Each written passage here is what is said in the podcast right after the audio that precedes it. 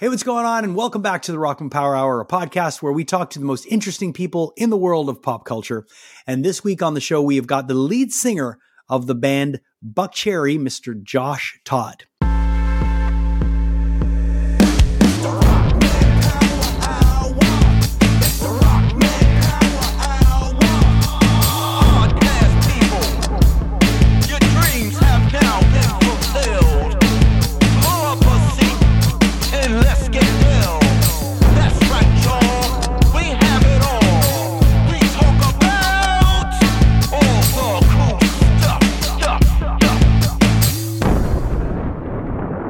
Want to bring in my co-host Ryan Stick. Ryan, what's going on, my man? Rocking shirts, yeah. talking in mics, yeah. thinking about hot, hot sauce. sauce. You got it all yeah. down. You got all the the the the important basics of the podcast. Um, Heartbeat Hot Sauce, the heartbeat of the Rockman Power Hour. Want to give them a big shout out for sponsoring us. Uh, they are truly the uh, the company that helps us keep the lights on, and we're so proud to be supporting them because they really, really do have an incredible product. If you've never tried Heartbeat Hot Sauce, try them out. You will not be disappointed. And use our promo code Rockman20 right below and that'll give you 20% mm. off your entire order and you can use that over and over again. Trust me, go to heartbeathotsauce.com, put yourself together a nice six pack of hot sauce and they've got everything from mild to I will die if I have another drop of this. So if you're a hot sauce enthusiast, you will definitely find what you need at heartbeathotsauce.com. If you like something tastier, like living on a dare, Heartbeat Hot Sauce is for you. Ooh, did you write that yourself? Uh, yes, this second. very, very good. uh, also, a big thanks to Studio House Designs for keeping us looking fresh. Ryan's got the Scream shirt on. I missed that one. And that's okay because that happens sometimes when you're not quick on the draw when Studio House Designs does a drop. And they do that quite often, usually a couple of times a month. Um, I am waiting with bated breath for my new Midsommar stuff. Um, they've got some great stuff, and they're always doing incredible, incredible stuff. Great graphic designers and um, great t-shirt company out of Philadelphia. So go check them out at studiohousedesigns.com. I'm rocking the Casper. This is always a sore spot, so I don't want to rock it too much because Ryan, I don't know, this brings up weird emotions in you when I wear the Casper shirt. That's why. That's why I've been wearing it so much. Well, you know, I stretched mine because I'm fat and stinky, and that is and that is an inside joke for everybody who understands the movie Casper. Exactly. Those are the those are the names of all the uncles. Yeah. Okay, so let's get to our guest right now. Josh Todd, lead singer of the band Buckcherry. Now, Ryan, um, I, I, love the fact that we got to have Josh on the podcast. He's been kind of like this mythical figure in my journey in music because I never got to actually meet him and talk to him, but I would always see him around LA.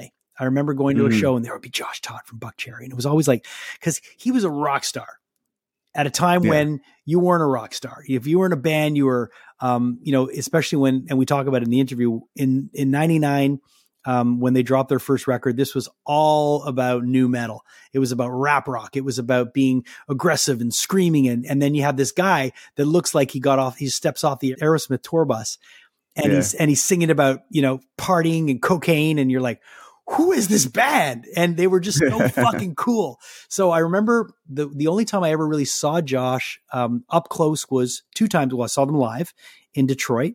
Uh, we were playing this place called St. Andrews Hall, and I believe we played the smaller room and they played upstairs. And it was happened to be the same night, so I went up and saw the band. And then they were practicing in a place in Studio City uh, at a practice spot, and we were practicing there as well. And I remember I saw him come out to have a cigarette, and I was like, "Oh, there's Josh Todd," and it was like kind of cool. So it was nice to be able to chat with him.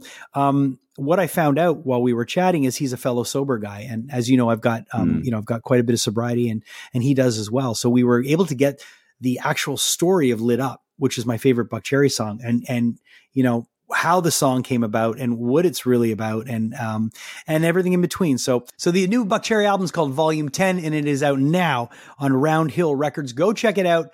Um, it's a great record, and I'm really, really grateful that we got a chance to catch up with Josh Todd. So check it out right here, our conversation with Josh Todd of Buckcherry.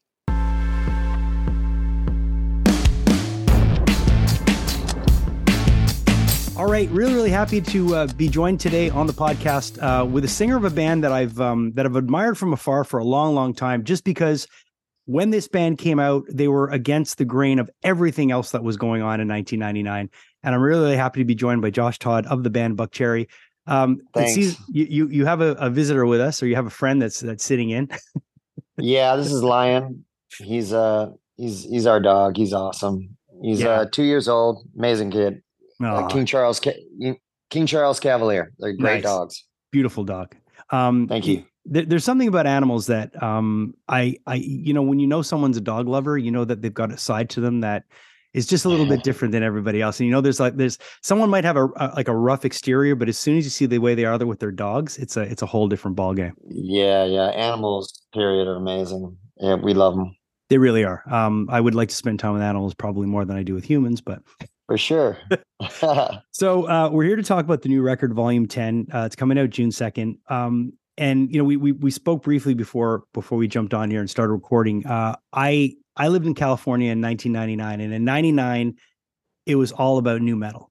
It was all yep. about you know Korn, Limp Bizkit, Deftones, and I remember yes. you guys stood out like a sore thumb. But you guys were so. I mean, you worked with producers that had worked. You know, you worked with Terry, who had worked with all those bands.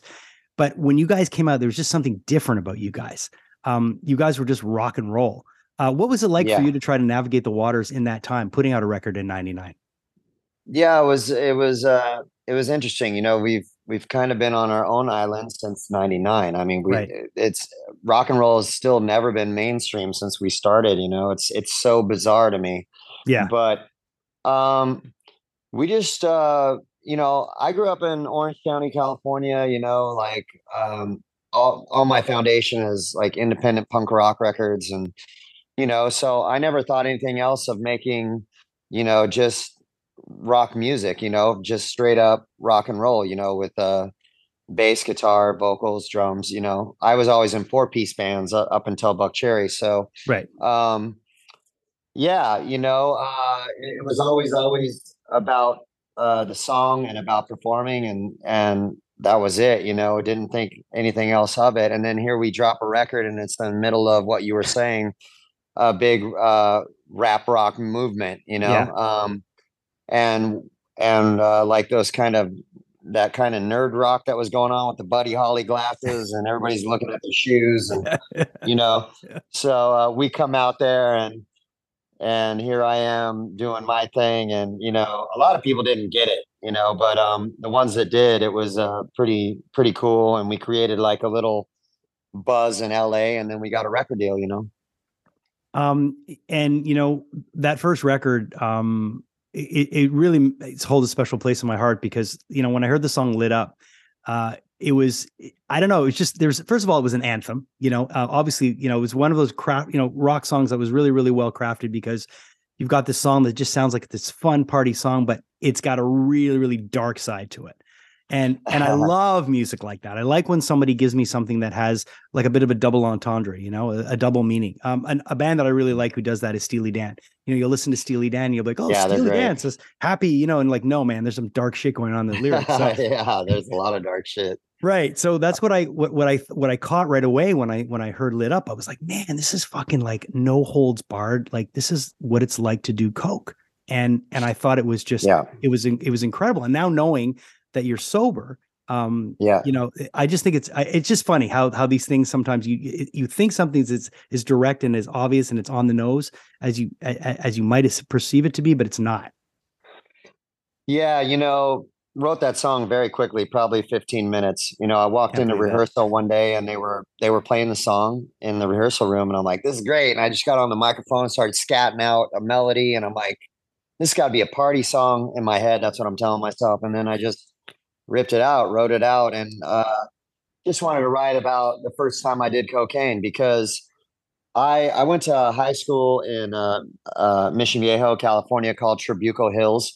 Okay. Uh, and it was a newly it was a new high school at the time so we were the first graduating class so it was kind of under construction the whole time and very small uh, compared to what it is now but um my point is uh, one of the one of the guys in that school graduated ahead of us and got an apartment or got an yeah an apartment right across the street there were some apartment buildings and he started dealing coke and he would have like these parties and it seemed like everybody at the school had coke. You know, yeah. like the the jocks, the the metalheads, the punk rockers, the surfers, everybody had cocaine. You know, because this guy was supplying the whole school. Anyways, um, I went to one of his parties one time, and that, that was where the, that was the first time I did it.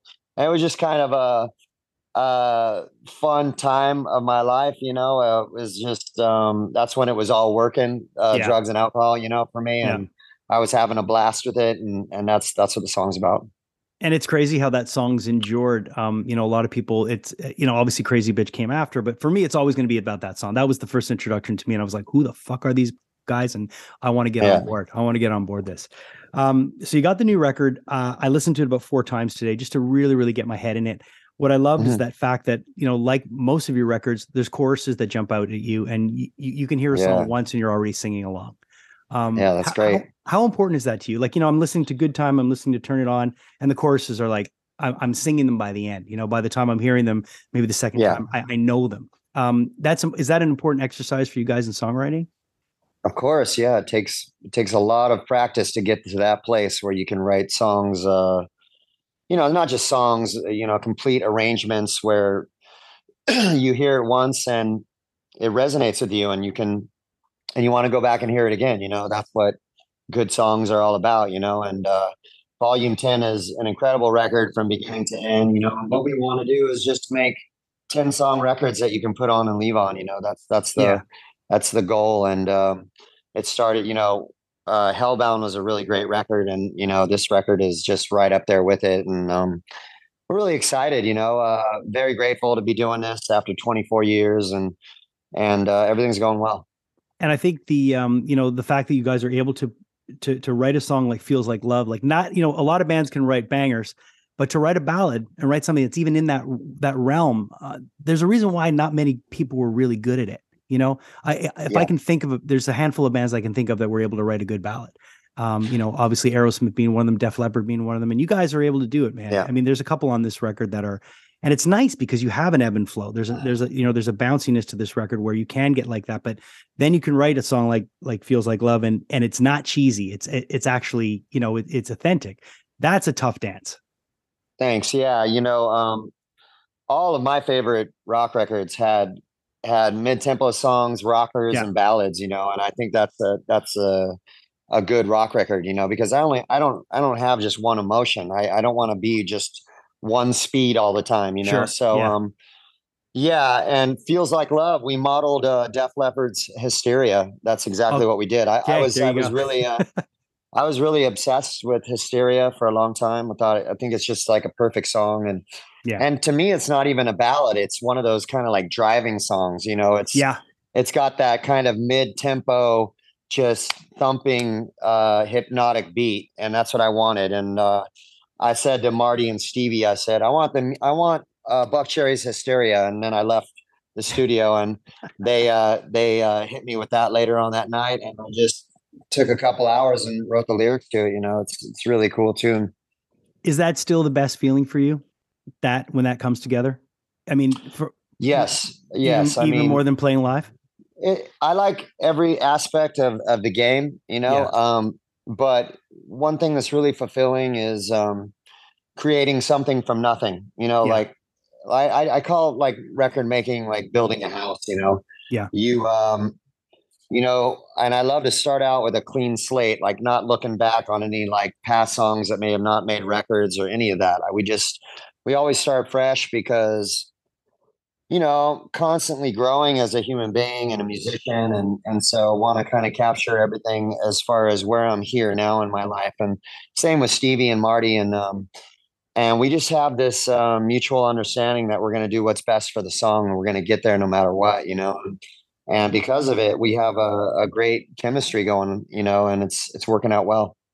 the um the cover at the end i mean being a canadian and being uh you know someone who who my, my other job is i'm a radio host at, at showman montreal. I mean listen he's our he's our he's our guy. Bryan adams is our guy. And when i saw the Amazing. cover summer 69 i thought it was great. Um it's it's it's a daring cover to do maybe not outside of canada because you know to to to the rest of the world but like that's like i guess in canada that would be kind of like almost like covering I don't know something. You know what I mean? It's like it's like it's it's one of those songs. Where like, all right, man. It's like doing a tragic. It'd be like it would be like doing a tra- tragically hip song. You know, so it's a bit of a holy grail. So, but you guys did it justice. What what brought you Yeah. to wanting to do a Bryan Adams song? I mean, I, I say this all the time. There's, you know, I think musicians always have songs that they wish they would have written, you know, and that's one of the songs, you know. Um, yeah. That goes back to, you know, high school for me. And it kind of, it kind of, uh, you know, when I listen to that song, it reminds me of summer, you know, yeah. that, that song is summertime for me, you know, um, and all the things that go on, you know, having a band, guys leaving the band, yeah, yeah. you know, having the girl, everything that, you know, you're thinking that you're going to be with this girl forever, you know, and I had that girl. I had a, I had a girl that I was with for three years in, in high school and she was the love of my life, you know? So all those things, you know, um, it, it's, it just, uh, it hits me, it hits real, real deep in my heart when I hear that song. And, um, and so anyways, the, the reason it all came about is, uh, we would throw it out and play it live occasionally. And, and our manager caught it one night and he's like, Oh my God, you guys got to record this song. It's amazing. You know, and uh, Larry Mazer, our manager, and he kept on it and on it. We were like, okay, we'll, we'll do it sometime. That'd be fun, you know, and, and didn't think much of it. And then we, uh, at the end, he kept pressing. And so it was the last song that we re- recorded and we speeded up just a hair and put our, put our flavor on it. And all of a sudden it sounds like a Buckcherry song, you know, a good Buckcherry song. Well, and uh, that that's the crazy know. that's the crazy thing. It's like it's not far outside of what you do. It falls right in line with with the spirit of your band. So it it's uh, it makes sense. Yeah. But I love the fact that uh, there's a good Canadian rocker that that touched you that way because it's uh, you know again growing up in in Montreal. I mean, Brian Bryan Bryan Adams, you know, it's like it's. I mean, there was there's so many Bryan Adams songs. I mean, he had a run there that he just couldn't write a bad song. There were so many great ones, but um, that one in particular is really cool, and hopefully he'll hear it sometime and like well, that's it. Well, um, that's what I was going to say. Are you hoping to that it gets to his ears one day? Obviously, absolutely, of course. And I've always liked I've always liked the last line. Um, you know, we'd always laugh about it. You know, me and my baby in a '69. Is there a double? Is there a double entendre in there? exactly.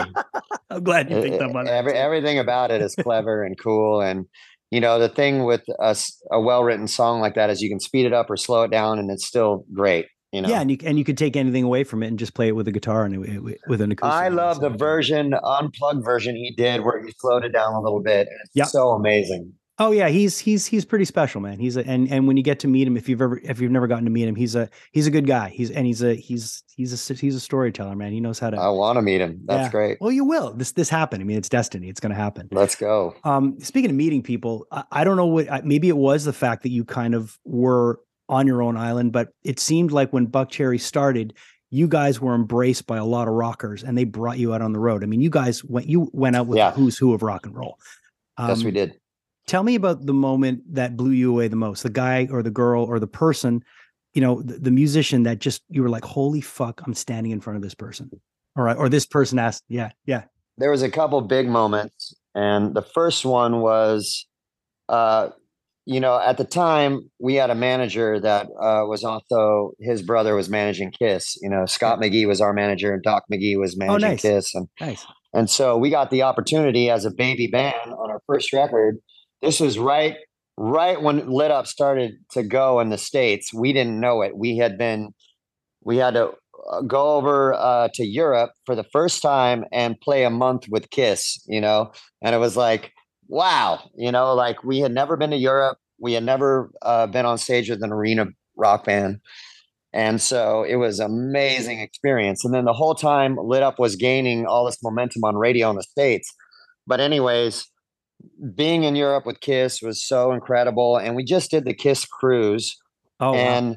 we we saw a lot of people that had been at those first shows, you know, and and they were they're just such such awesome uh, people, and the Kiss fans are great, you know. So, anyways, that was like uh, one of the first incredible experiences, and then on our second record, Time Bomb, we got to do like four shows with ACDC. And that was like rock and roll fantasy come true, you know and then we got to meet them all um, uh, in their dressing room uh, on the last show at Madison Square Garden, and like it was incredible. They were just such such humble people, and uh, just they were very open to us just talking about anything and hanging out. And I sat next to Angus and talked to him about everything. I'm like, I can't fucking believe this, and like. you know, Angus's wife was just making us tea and we were just hanging out, you know, and Brian and and uh, Brian Johnson was just telling jokes, and everybody was cool. It was amazing, you know. And and then also we played with Aerosmith Yeah. on the Millennium New Year in Osaka, Japan. That was incredible. oh my god. That's crazy. That's when everybody thought Yeah. everything was at the strike of midnight. Everything. Yeah, yeah, yeah. yeah.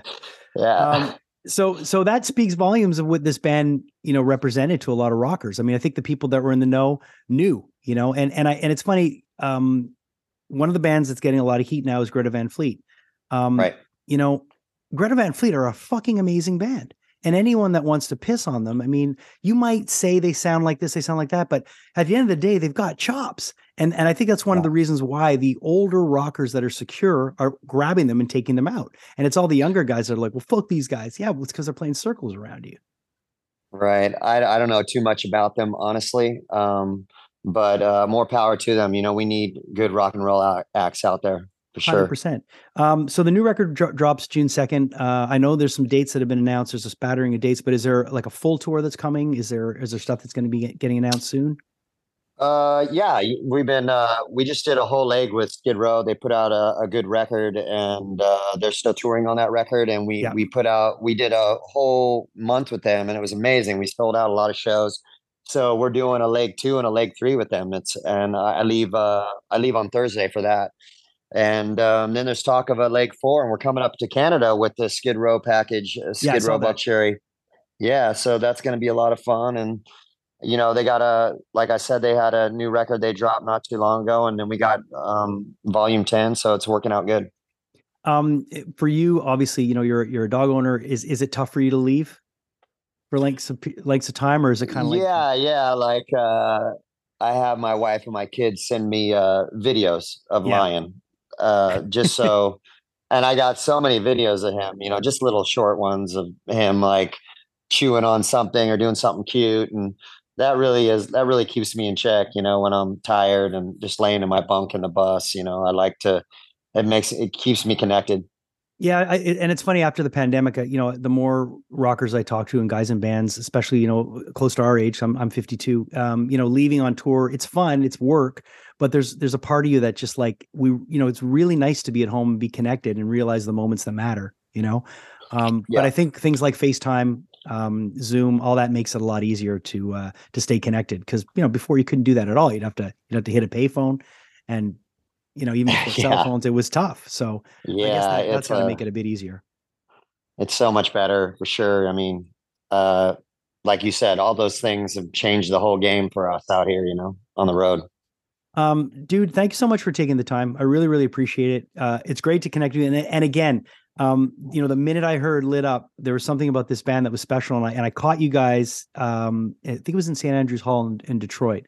We played, there was a smaller room downstairs and you guys were playing upstairs. And I remember going up and seeing you guys play and being just fucking blown away. You guys- Oh man, thank you. That's awesome. Yeah. Uh, those were really good times back then. You know, Detroit is a, yeah. you know, all, all of Michigan is a huge, um, audience for Buckcherry. We've played Yeah. all those places, Flint and, Yeah. and Detroit- Detroit, I- and I remember Grand, Grand Rapids and, Yeah, you know, a lot of great memories. I remember going to the machine shop and the guys were, were, were raving about you guys. We got to play with Iggy Pop at the State Theater in Detroit.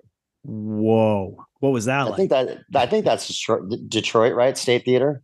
uh, yeah, I think so. believe so. Yeah, yeah, um, yeah. It was amazing. We played uh, on Halloween, and uh, he's he's like incredible. You know, Uh, he's another one that I heard is just the calmest dude that is like so there's nothing about there's no airs about him at all, right? He was nice. I, I went up in his dressing room, and he was you know doing his thing, and he looked you know like he is when he walked on stage. He just had pants on and no shirt. He was ready to go. You know. Dude, thanks for taking the time. Um, continued success. Record comes out June second, and uh, and all the best. And next, ho- hope we get to talk to you again, man. Yeah, thank you, man. And uh, can't wait to see everybody at the rock show. And you know, when I see you, we'll hit a meeting or something if we have time. I'd love that. All right.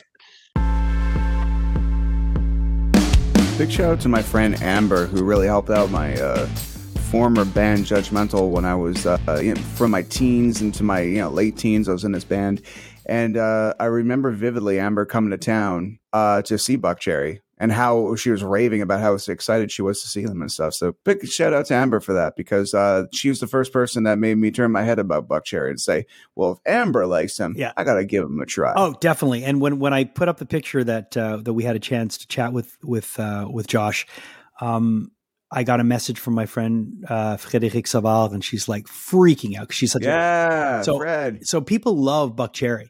Um, Yeah. and uh, and you know, she said, "Can you please ask him why he's not coming to Montreal?" So, well, I didn't get a chance to do that, but but they are playing in Ottawa uh, coming up, and uh, hopefully we'll get a Montreal date soon. So, thank you so much to Josh Todd for being on the podcast, and um, thanks to all of you for for for listening and for for joining in and for subscribing. We recently hit our milestone of a thousand subscribers, so thank you so much for that.